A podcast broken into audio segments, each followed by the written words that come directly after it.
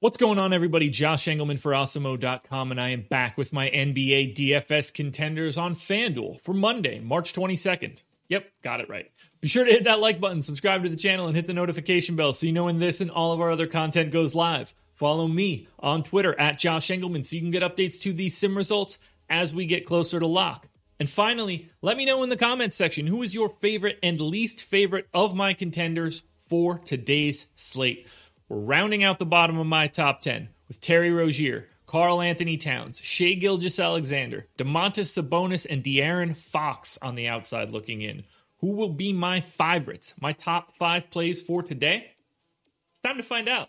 First up at number five, we're going to Jaylen Brown. He's small forward eligible, 7,800, projected for 42 and a half. The goal is 49. He ends up in the optimal lineup 25% of the time. Celtics are going to be without Kemba Walker today, so both Jaylen Brown and Jayson Tatum see an increase in assist rate, increase in usage rate. I've got Jaylen Brown in for 36 minutes, 1.19 fantasy points per minute against Memphis. Mild pace up spot for uh, the Celtics. They gain 1.2 possessions over their average, 26, 6, and 4 baseline projection just for Jaylen Brown.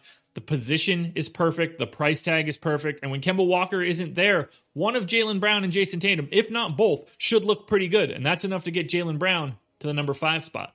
Jaylen Brown just slightly behind number four power forward Jayson Tatum, 8,800, projected for 46. The goal is 53. He's in the optimal lineup 29% of the time.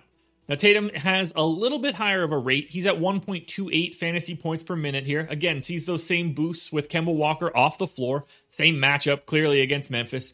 33% usage, 27 points, 7 boards, 4.5 assists, 2 stocks as well. The power forward position at the top looks a little bit better, so I actually think that it's easier to get to Tatum than Jaylen Brown today. Clearly, I love them both. I have no problem playing them both together in this spot. We're talking about two guys with 30 plus percent usage rates that aren't overpriced. So I will have no issue having Brown plus Tatum lineups. But right now, it's 8:26 a.m. I'm preferring Jayson Tatum by a hair. But either way, both guys in my top 5. We're taking a big jump up in tier now. Number three, small forward eligible Khris Middleton. And this is part of the reason that Jaylen Brown takes a little bit of a haircut. Khris Middleton is 7K. He's projected for 36 minutes, 28% usage, 1.18 fantasy points per minute because no Giannis Antetokounmpo today. Currently doubtful. Pace up spot against Indiana this is a great spot for Khris Middleton. Wildly underpriced with Giannis being out. So 28% usage, 24 and a half points, six and a half assists, six boards. You get a steal. This is just a price tag that isn't correct. He's going to be ultra popular today. Very, very popular in cash games. Pretty much a cash game lock. You got to have Khris Middleton with Giannis out. No brainer at 7K at a small forward position. Next up, we're going to number two, power forward eligible Christian Wood. Keep your eye on this one. I assume he's playing today on the back to back, but you never know with this Rockets team. He's 8,100. He's a he's a much bigger step above Khris Middleton right now. Projected for 46 and a half. The goal is 50. Optimal lineup 44% of the time. He's basically doing everything here. We're not going to have Oladipo for the Rockets, so it's just going to be Wall and Wood really uh, handling all of the business. 1.36 fantasy points per minute, 28% usage, 25 and 11 is the baseline projection, two and a half stocks. Pace neutral spot against Toronto, and it's not really a great matchup for them either way. Uh, you know, Toronto's just significantly better than the Houston Rockets.